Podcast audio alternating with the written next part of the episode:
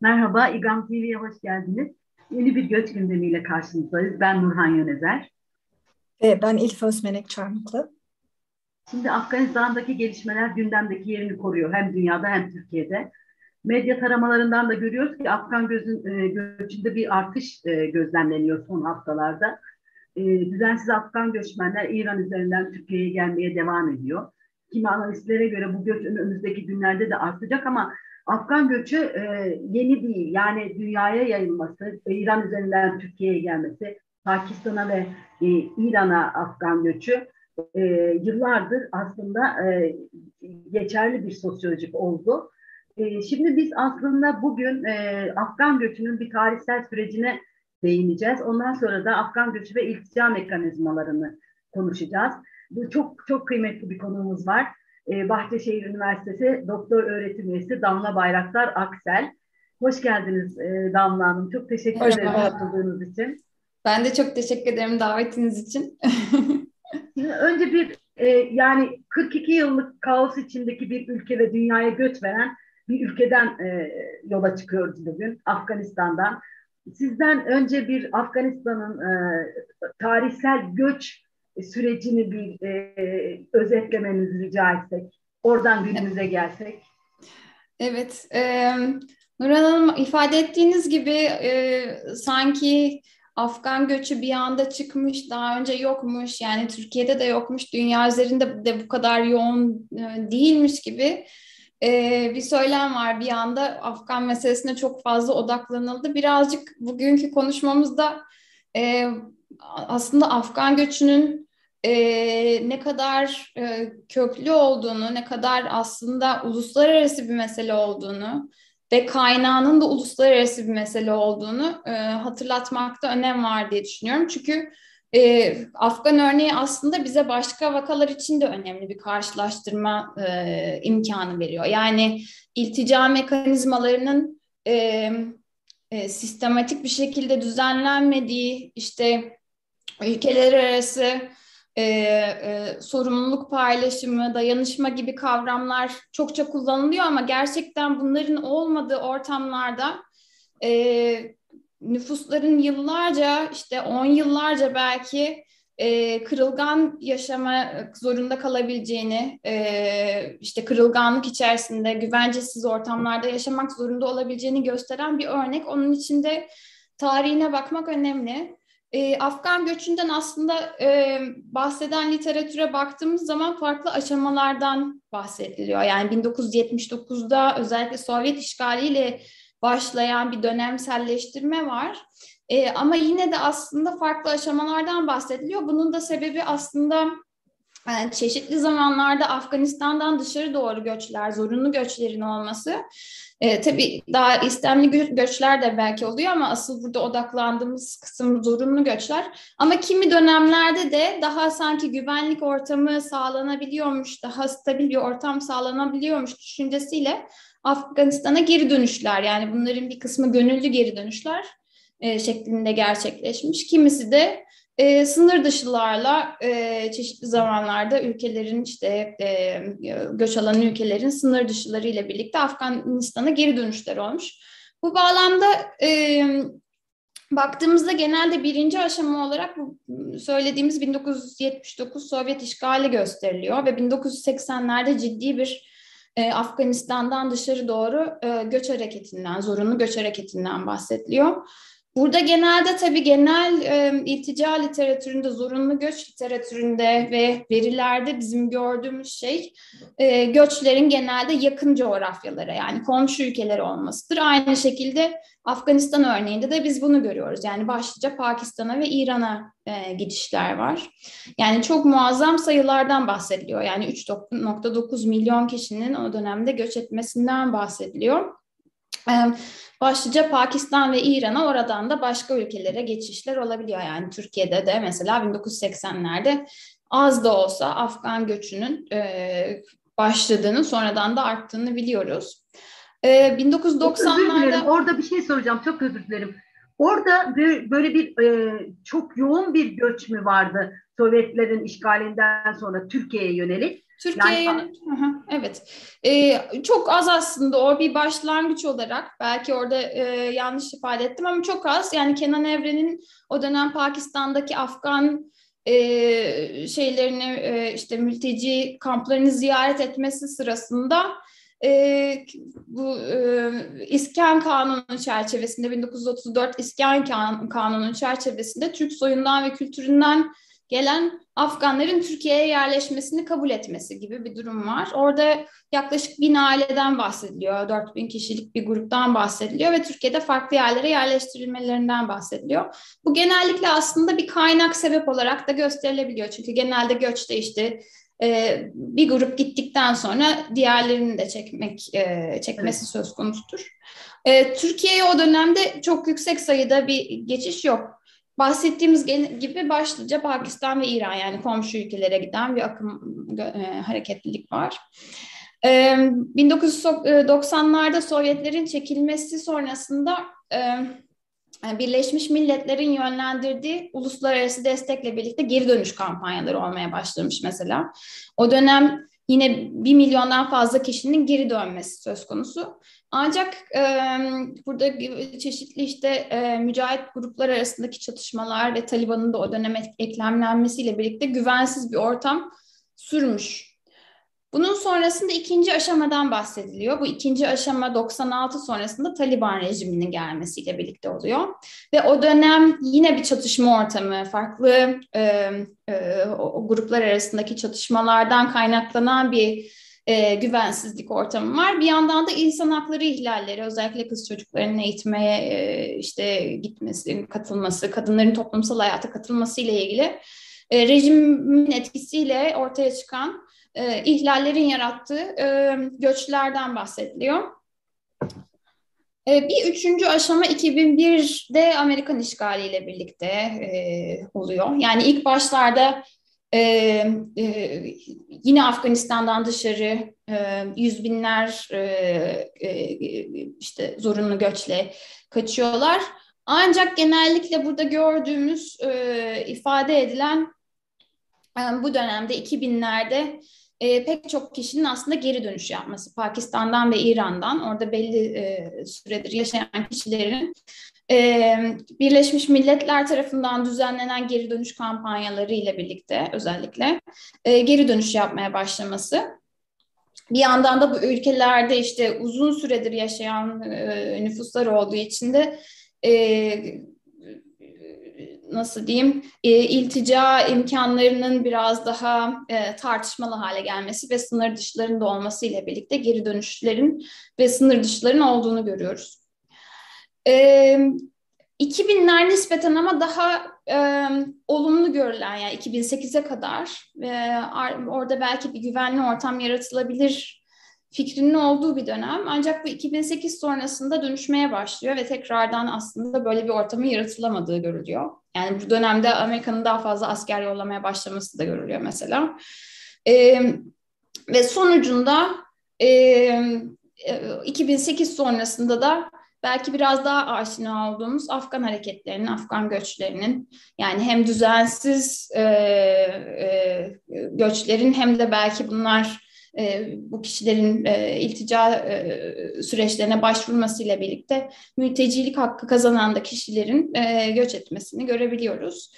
E, e bunun sonucunda aslında başında söylediğimiz gibi yani en çok e, göç alan e, toplumlar Pakistan ve İran olarak ortaya çıkıyor. Yani e, Pakistan 2007'den itibaren e, e, e, Afganları kayıt altına almaya başlıyor. Bu arada Pakistan 1951 Cenevre Sözleşmesi'ne taraf bir ülke değil yani onu uygulayan bir ülke değil. E, bununla birlikte bir kayıt altına alma e, durumu söz konusu ve günümüzde hala o 2007'den kalan kayıtlara göre 1.4 milyon kayıtlı Afgan Pakistan'da yaşıyor. E, toplam sayının 2 milyondan fazla olduğu düşünülüyor. E, Özür dilerim bir şey buyurun. şey daha soracağım. İran ve Pakistan'ı ikisini birlikte ele alırsak e, bu e, İran'da da kayıt altına alma var mı? Onlara nasıl bir statü veriliyor? Yani onlar korunurken bir kayıt altındayken işte iş hayatına katılabiliyorlar mı? Yoksa bir mülteci e, sınıfı olarak mı e, hayatlarını devam ettiriyorlar? Nasıl bir e, işlem var orada? Evet yani bu aslında e, ilk başında söylediğim gibi çok kırılgan yani tamamen o ülkelerin e, işte politik kararlarına bağlı işleyen bir süreç. Ee, İran'da da e, İran aslında Cenevre Sözleşmesi'ni uygulayan bir ülke. Bununla birlikte Afganlar e, bağlamında baktığımız zaman e, e, işte e, yoğun 2 milyon civarında düzensiz Afgan olduğundan bahsediliyor. 800 bin Afgan mülteci e, var. E, buradaki tabii e, özellikle Pakistan'a bakarsak Birleşmiş Milletler Mülteciler Yüksek Komiserliği ile birlikte ortaklaşa çalışmalar söz konusu. Sağlık ve eğitim hizmetlerine erişim, yerel entegrasyon e, konuları ile ilgili ortak çalışmalar olmuş. Ancak bunlar tabii e, sınırlı yani çok e, küçük gruplara yönelik çalışmalar. Yani çok e, yaygın e, bir hak alanından bahsedemiyoruz. Evet. Buyurun, yani orada herhalde biraz de facto bir entegrasyon görüyoruz değil mi? Biraz evet kendi hallerinde entegre olsunlar gibi bir politika izleniyor her iki ülkede de gibi geliyor bana. Evet Elif Hanım. Ee, aynen o şekilde. Ee, bir yandan da geri dönüşlere daha çok vurgu var. Yani geri dönüşlerin sağlanması, gönüllü geri dönüşlerin organize edilmesi. Ancak e, geri dönüş meselesi tabii genelde e, göç literatüründe çok da tartışılan bir meseledir. Yani ne kadar gerçekten gönüllü oluyor bu geri dönüşler. E, Afganlar söz konusu olduğunda çeşitli dönemlerde tabii daha e, olumlu, e, daha güvenli bir ortam olduğu tartışılıyor. Ancak e, bu dönüşlerin e, ne kadar gerçekten gönüllü olduğu gene tartışma konusu. Ama hocam orada bir şey sormak istiyorum ben. Demografi de değişiyor galiba. Yani ilk göç eden Afgan e, mülteciler son derece eğitimli, e, daha kolay entegre oluyorlar. Belki daha uzun dönemli kalıyorlar. Bu arada sesim kısıldı. Çok özür diliyorum. sonra sonra galiba bu demografi biraz değişmeye başlıyor. E, evet. Bu konuda bir bilginiz var mı? E, yok çok fazla evet e, bu şekilde biliyorum ben de. E, ama tabii bir yandan da e, özellikle vurgulanması gereken şey bu e, de facto dediğiniz sizin de e, sınır dışı tehlikelerin çok ciddi bir şekilde e, ülkelerin e, politik kararlarına bağlı olması. 2016-2017 yıllarında biz bunu çok gördük. Yani hem Pakistan hem İran çeşitli dönemlerde e, büyük sayılarda Afganları sınır dışı edeceklerini işte şu, şu kadar zaman veriyoruz, bu kadar zaman kalabilirler onun sonrasında artık sınır dışı edilecekler gibi e, açıklamalar oldu. Sınır dışı tehditleri e, hem kayıtlı hem kayıtsız Afganlar için bu söz konusu oldu. Pek çok kişi geri dönmek zorunda kaldı. Bunları takip eden işte Human Rights Watch gibi örgütler e, bunlarla ilgili e, raporları var. Yani oradan da takip edebiliyoruz. E, e, dolayısıyla yani e, e, literatürde kullanılan bir kavram var e, sürekli geçicilik diye e, böyle bir durumda kalması söz konusu olabiliyor. Yani 40 yıldır belki orada yaşayan bir grubun e, o sürekli bir geçici olma hissi, e, o e, hal içerisinde yaşama durumu söz konusu olabiliyor. E, bu açıdan da aslında e, dediğim gibi başka örnekler için de önemli bir e, referans noktası. Belki beşinci dönem diye e, isimlendirilebileceğimiz dönemde bu 2021 sonrasında olanlar. Yani bu yakın dönemde gördüklerimiz. Burada yeni tartışmalar var. E, burada tabii 2015'te olanların da çok ciddi etkisini küresel planda görüyoruz. Yani işte e, göç meselesinin artık politik bir e, unsur olması yani diplomasinin bir parçası haline gelmesi. Göç diplomasisinden mesela çokça bahsediliyor bu aralar. E, e, işte e, göçmenleri siz ülkenizde tutun, biz buna karşı işte belli kaynak sağlayalım ee, ama bunun çift taraflı bir şekilde yapılıyor olması yani hem göçmenleri barındıran veya mültecileri barındıran ülkeler tarafından hem de göçmen e, mültecilerin e, e, işte ulaşmak istediği ülkelerin engellemesine yönelik çalışmalarında biz bu e, araçsallaştırmayı diplomatik e, ilişkiler içerisinde e, göçün önemli bir unsur haline gelmesini çokça görüyoruz. Bunu da Afgan örneğinde de şu an net bir şekilde görüyoruz. Yani pek çok ülke e, Afgan mülteciler meselesine bu şekilde yaklaşıyor.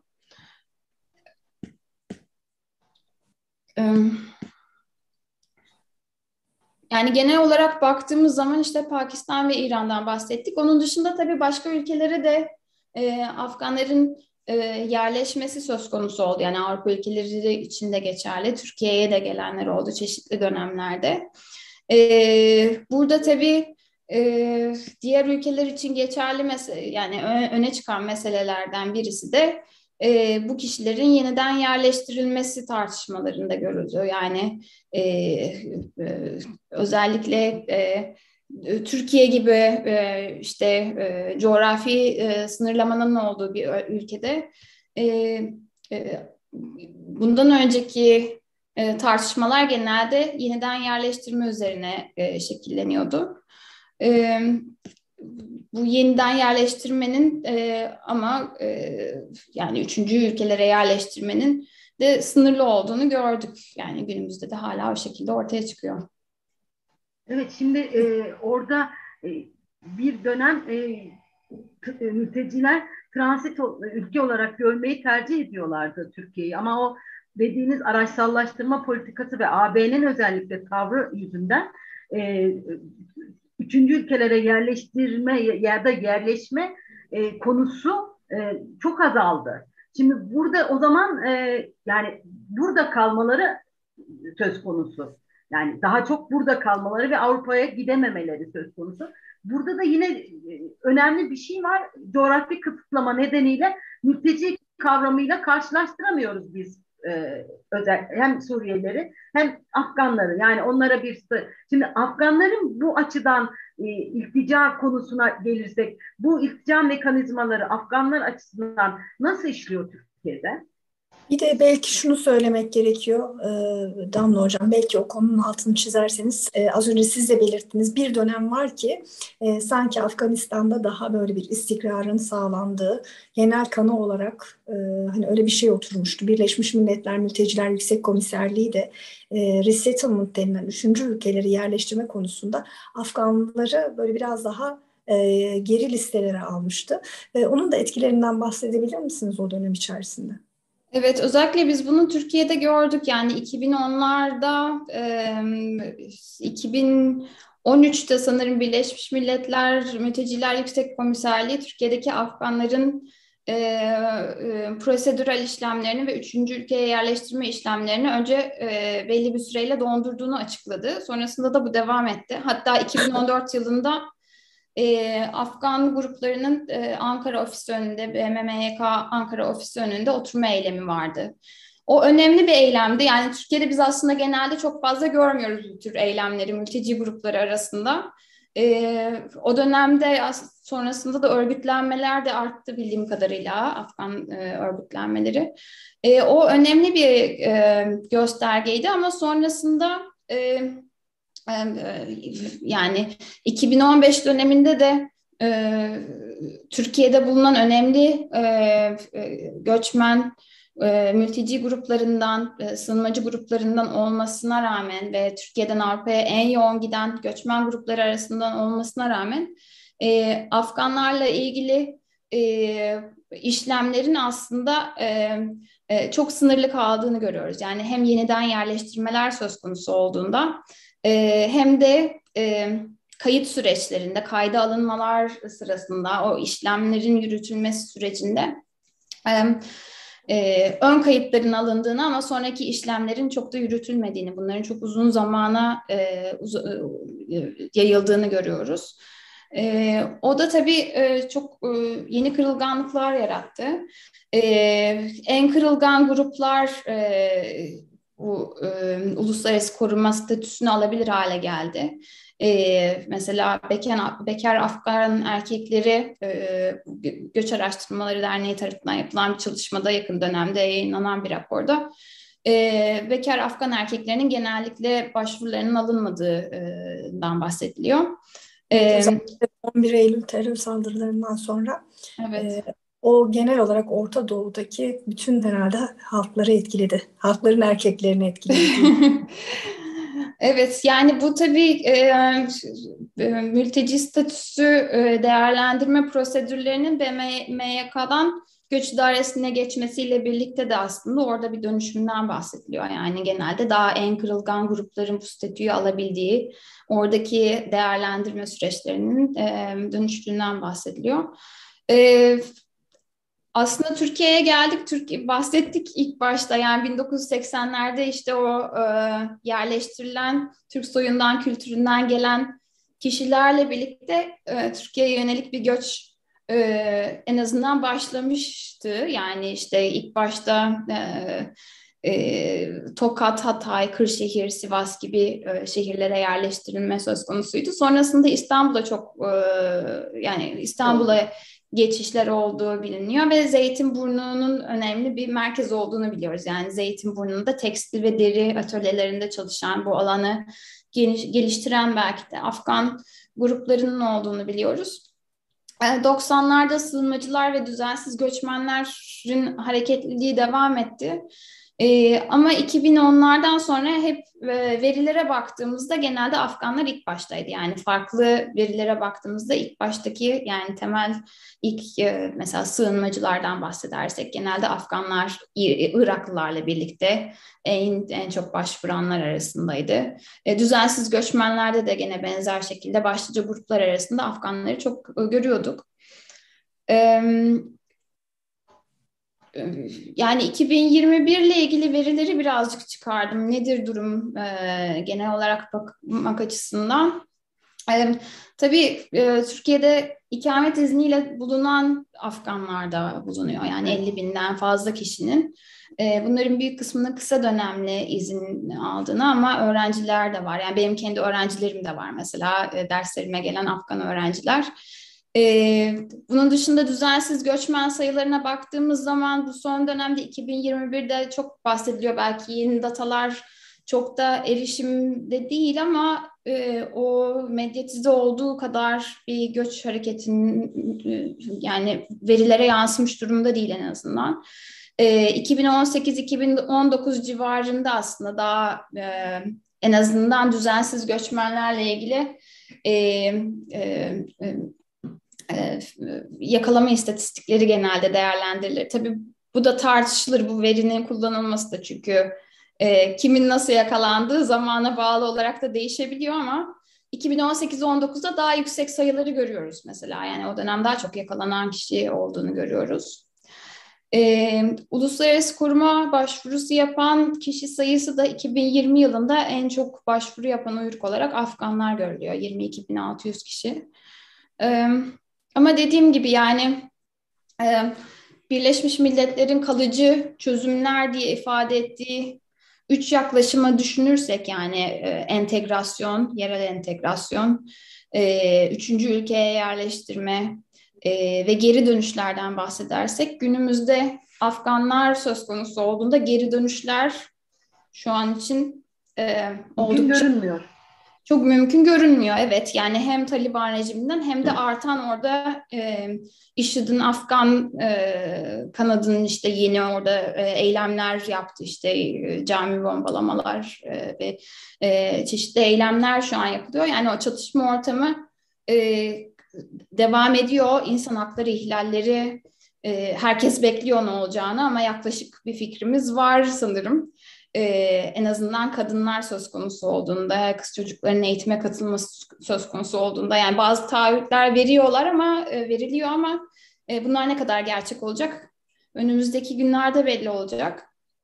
E, Türkiye'ye yerleşme konusunda baktığımızda e, e, coğrafi sınırlamadan dolayı bahsettiğiniz gibi Avrupa ülkeleri dışından e, gelenlerin burada e, mülteci olarak o e, uzun süreli kalışları e, çok mümkün değil. Afganlar da bu şekilde e, başvuranların da dolayısıyla üçüncü ülkelere yerleştirilmesi gibi bir ihtimal var. Ancak bunlar da tabii günümüzde hala sınırlı. Yani 2020-2021'de 50 bin kişiden düzensiz göçmenden bahsediyorsak veya 2000, 22 bin kişinin uluslararası koruma başvurusu yaptığından bahsediyorsak e, son dönemde e, e, yeniden yerleştirilenler, üçüncü ülkeye yerleştirilenlerin işte e, 2020'de 200 kişi yerleştirilmiş, 2021'de 800 kişi yerleştirilmiş.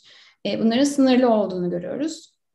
Bunlar üçüncü e, ülkelere yerleştirilenler mi? Üçüncü ülkelere yerleştirilenler. Yani BMMYK verilerine göre Türkiye üzerinden üçüncü ülkeye yerleştirilenler. Sayılar çok düşük ve tabii çok uzun zamanlar alıyor aslında. Hem güvenlik e, dolayısıyla hem de işte üçüncü ülkeler dediğimiz e, daha çok Batı ülkelerinin bu konuya isteksiz yaklaşmasından dolayı yıllar süren bir süreç zaten. Fakat ben şunu merak ediyorum. Sizin söylediğiniz e, bir şeyden dolayı aklıma geldi. Hani sonucun az çok ne olacağını biliyoruz. Ee, özellikle kadınlar ve kız çocukları açısından Afganistan'daki durum iyiye gitmeyecek. Ee, peki Türkiye mesela hiç e, risk analizleri yapıyor mu bu konuda? E, neyi bekliyoruz, neyle karşılaşmayı bekliyoruz? Ya da işte akademide e, ya da resmi kurumlar tarafından hiç karşınıza böyle bir rapor çıktı mı? Afganistan'daki duruma dair mi? Evet, Afganistan evet. özelinde Türkiye yine bekliyor. Çünkü e, işte medya başka bir şey söylüyor. E, siyasiler başka şey söylüyor. Akademisyenler daha ayakları yere basan e, şeyler söylüyor. Ama sonuçta bir baktığınızda gerçekten ciddi bir kakafoni var ortada. E, özellikle Afgan konusunda, Afganların gelmesi konusunda. Ama böyle ayakları yere basan, e, daha akademik, daha bilimsel verilere dayanan bir e, risk çalışması var mı? Yani Türkiye'yi ne bekliyor? Açıkçası bildiğim kadarıyla yok. Ben karşılaşmadım. E, ama orada da şöyle bir şey var yani e, e, göç ve iltica yönetimiyle ilgili bir kakafoni var kamuoyunda ama bir yandan da e, e, uluslararası örgütler etrafında kamu kurumları ile işbirliği bağlamında ilerleyen pek çok süreç var aslında. Yani pek çok işbirlikleri yani hem ikili işbirlikleri hem uluslararası işbirlikleri, bölgesel işbirlikleri var. E, bunların aslında bir kısmı yakın zamana kadar e, göçü engellemeye yönelik çalışmalardı. E, bir kısmı bunu hedefliyordu. Yani genel olarak göçü nasıl azaltabiliriz, kontrol edebiliriz. Ancak e, söylem değişikliği de var. Yani biraz bu 2015 yılında ortaya koyulan ve 2030 yılını hedefleyen sürdürülebilir kalkınma amaçları e, çerçevesinde Birleşmiş Milletler tarafından geliştirilen ee, ve korona sonrasında da aslında mesela e, tekrardan bunlar tartışılmaya başlandı. Çünkü göçmen grupların aslında ne kadar temel e, e, e, iş gücü kaynağı olduğu yani essential workers diye bir kavram mesela çokça şu an e, şey yapı kullanılıyor yani. Özellikle e, de İngiltere'de değil mi kamyon şoförlerinin yasadan çekilmesiyle ciddi bir gaz sorunu yaşayan İngiltere'de bile e, o essential workers dediğiniz sizin temel e, göçmenlerin tem, yani öncelikli olarak yaptığı işlerin önemi bir kez daha herhalde ortaya çıktı gibi duruyor. Evet ve bu pek çok alan için geçerli. Yani tarım alanı mesela çok çok önemli. Ee, yani Avrupa Birliği e, kurumlarının temsilcilerinin açıklamaları var. Yani bu kişilere biz temel iş gücü, temel çalışanlar olarak isimlendiriyoruz. Çünkü onlar olmasaydı açlık sorunu olurdu Avrupa'da diyorlar. E, pek çok ülkede aslında bu görüldü. E, birazcık böyle optimist taraftan bakıp o, o optimist tarafı da biraz e, umarım inşallah beklendiği gibi olur ve bu şekilde ilerler diye düşünerek yani o tür e, uluslararası e, anlaşmaların, sözleşmelerin, işbirliklerinin aslında olumlu sonuçları olabileceğine inanmak istiyorum. Bu bağlamda çalışan çeşitli örgütler de var. Yani göç politikaları ile ilgili çeşitli örgütler biraz daha e, bakış açılarını e, e, e şeyi de kapsayacak şekilde yani e, herkesin iyiliğini yani sadece kendi içinden çıktıkları toplumların iyiliği, refahı için değil e, dünya üzerindeki aslında bütün toplumların birbiriyle çok birbiriyle bağlantılı olduğu e, birbirinden bağımsız düşünülemeyeceği e, fikri üzerinden e, işte sürdürülebilir kalkınmadan mesela çokça bahsediliyor. Bu da tartışılan bir kavram ama e, orada o refah yani küresel refah e, fikrinin olması bence önemli. Bu tür çalışmaların e, olduğunu biliyorum. E, evet. Afganistan örneğinde belki daha yeni bir konu e, çokça üzerinde durulmadı ama bu yönde çeşitli e, müzakereler, e, çalışmalar var. Ya tabii bunun öteki tarafından bakarsanız yine durdurmaya yönelik yani pek çok ülke özellikle evet. kamuoylarına yönelik e, işte oy kaygısıyla da pek çok e, siyasi parti sınırlarımızı kapatıyoruz, kimseyi almıyoruz, işte başkası ilgilensin falan gibi bir yaklaşım içine de giriyor.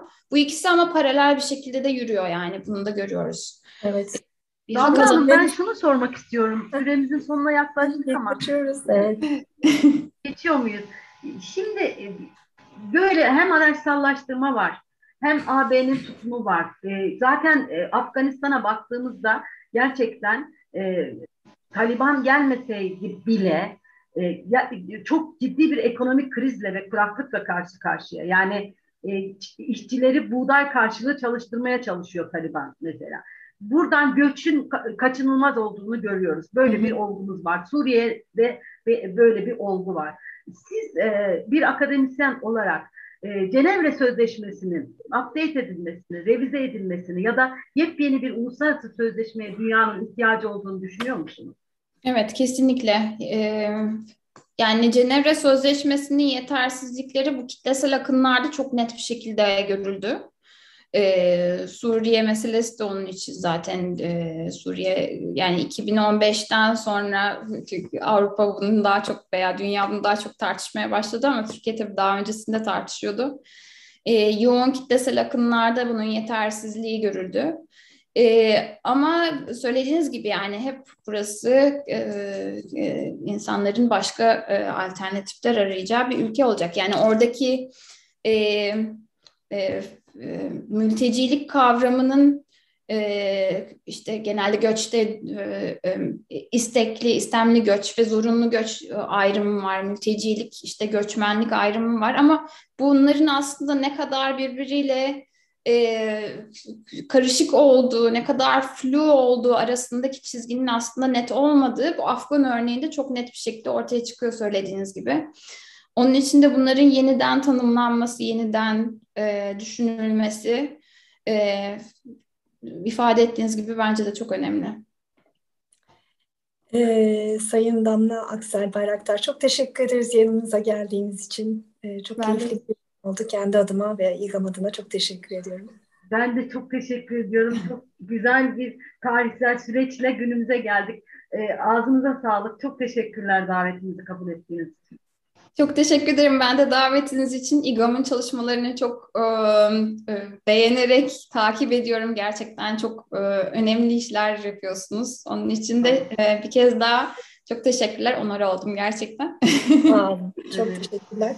Sevgili İGAM dinleyicileri, izleyicileri lütfen e, YouTube kanalımıza abone olmayı unutmayın. Artık bizi podcast'ten de dinleyebiliyorsunuz. Gelecek hafta yine pazartesi saat 14'te bir başka göç gündemiyle karşınızda olacağız. O zamana kadar kendinize iyi bakın. Hoşçakalın. Hoşçakalın. Görüşmek üzere. Hoşçakalın.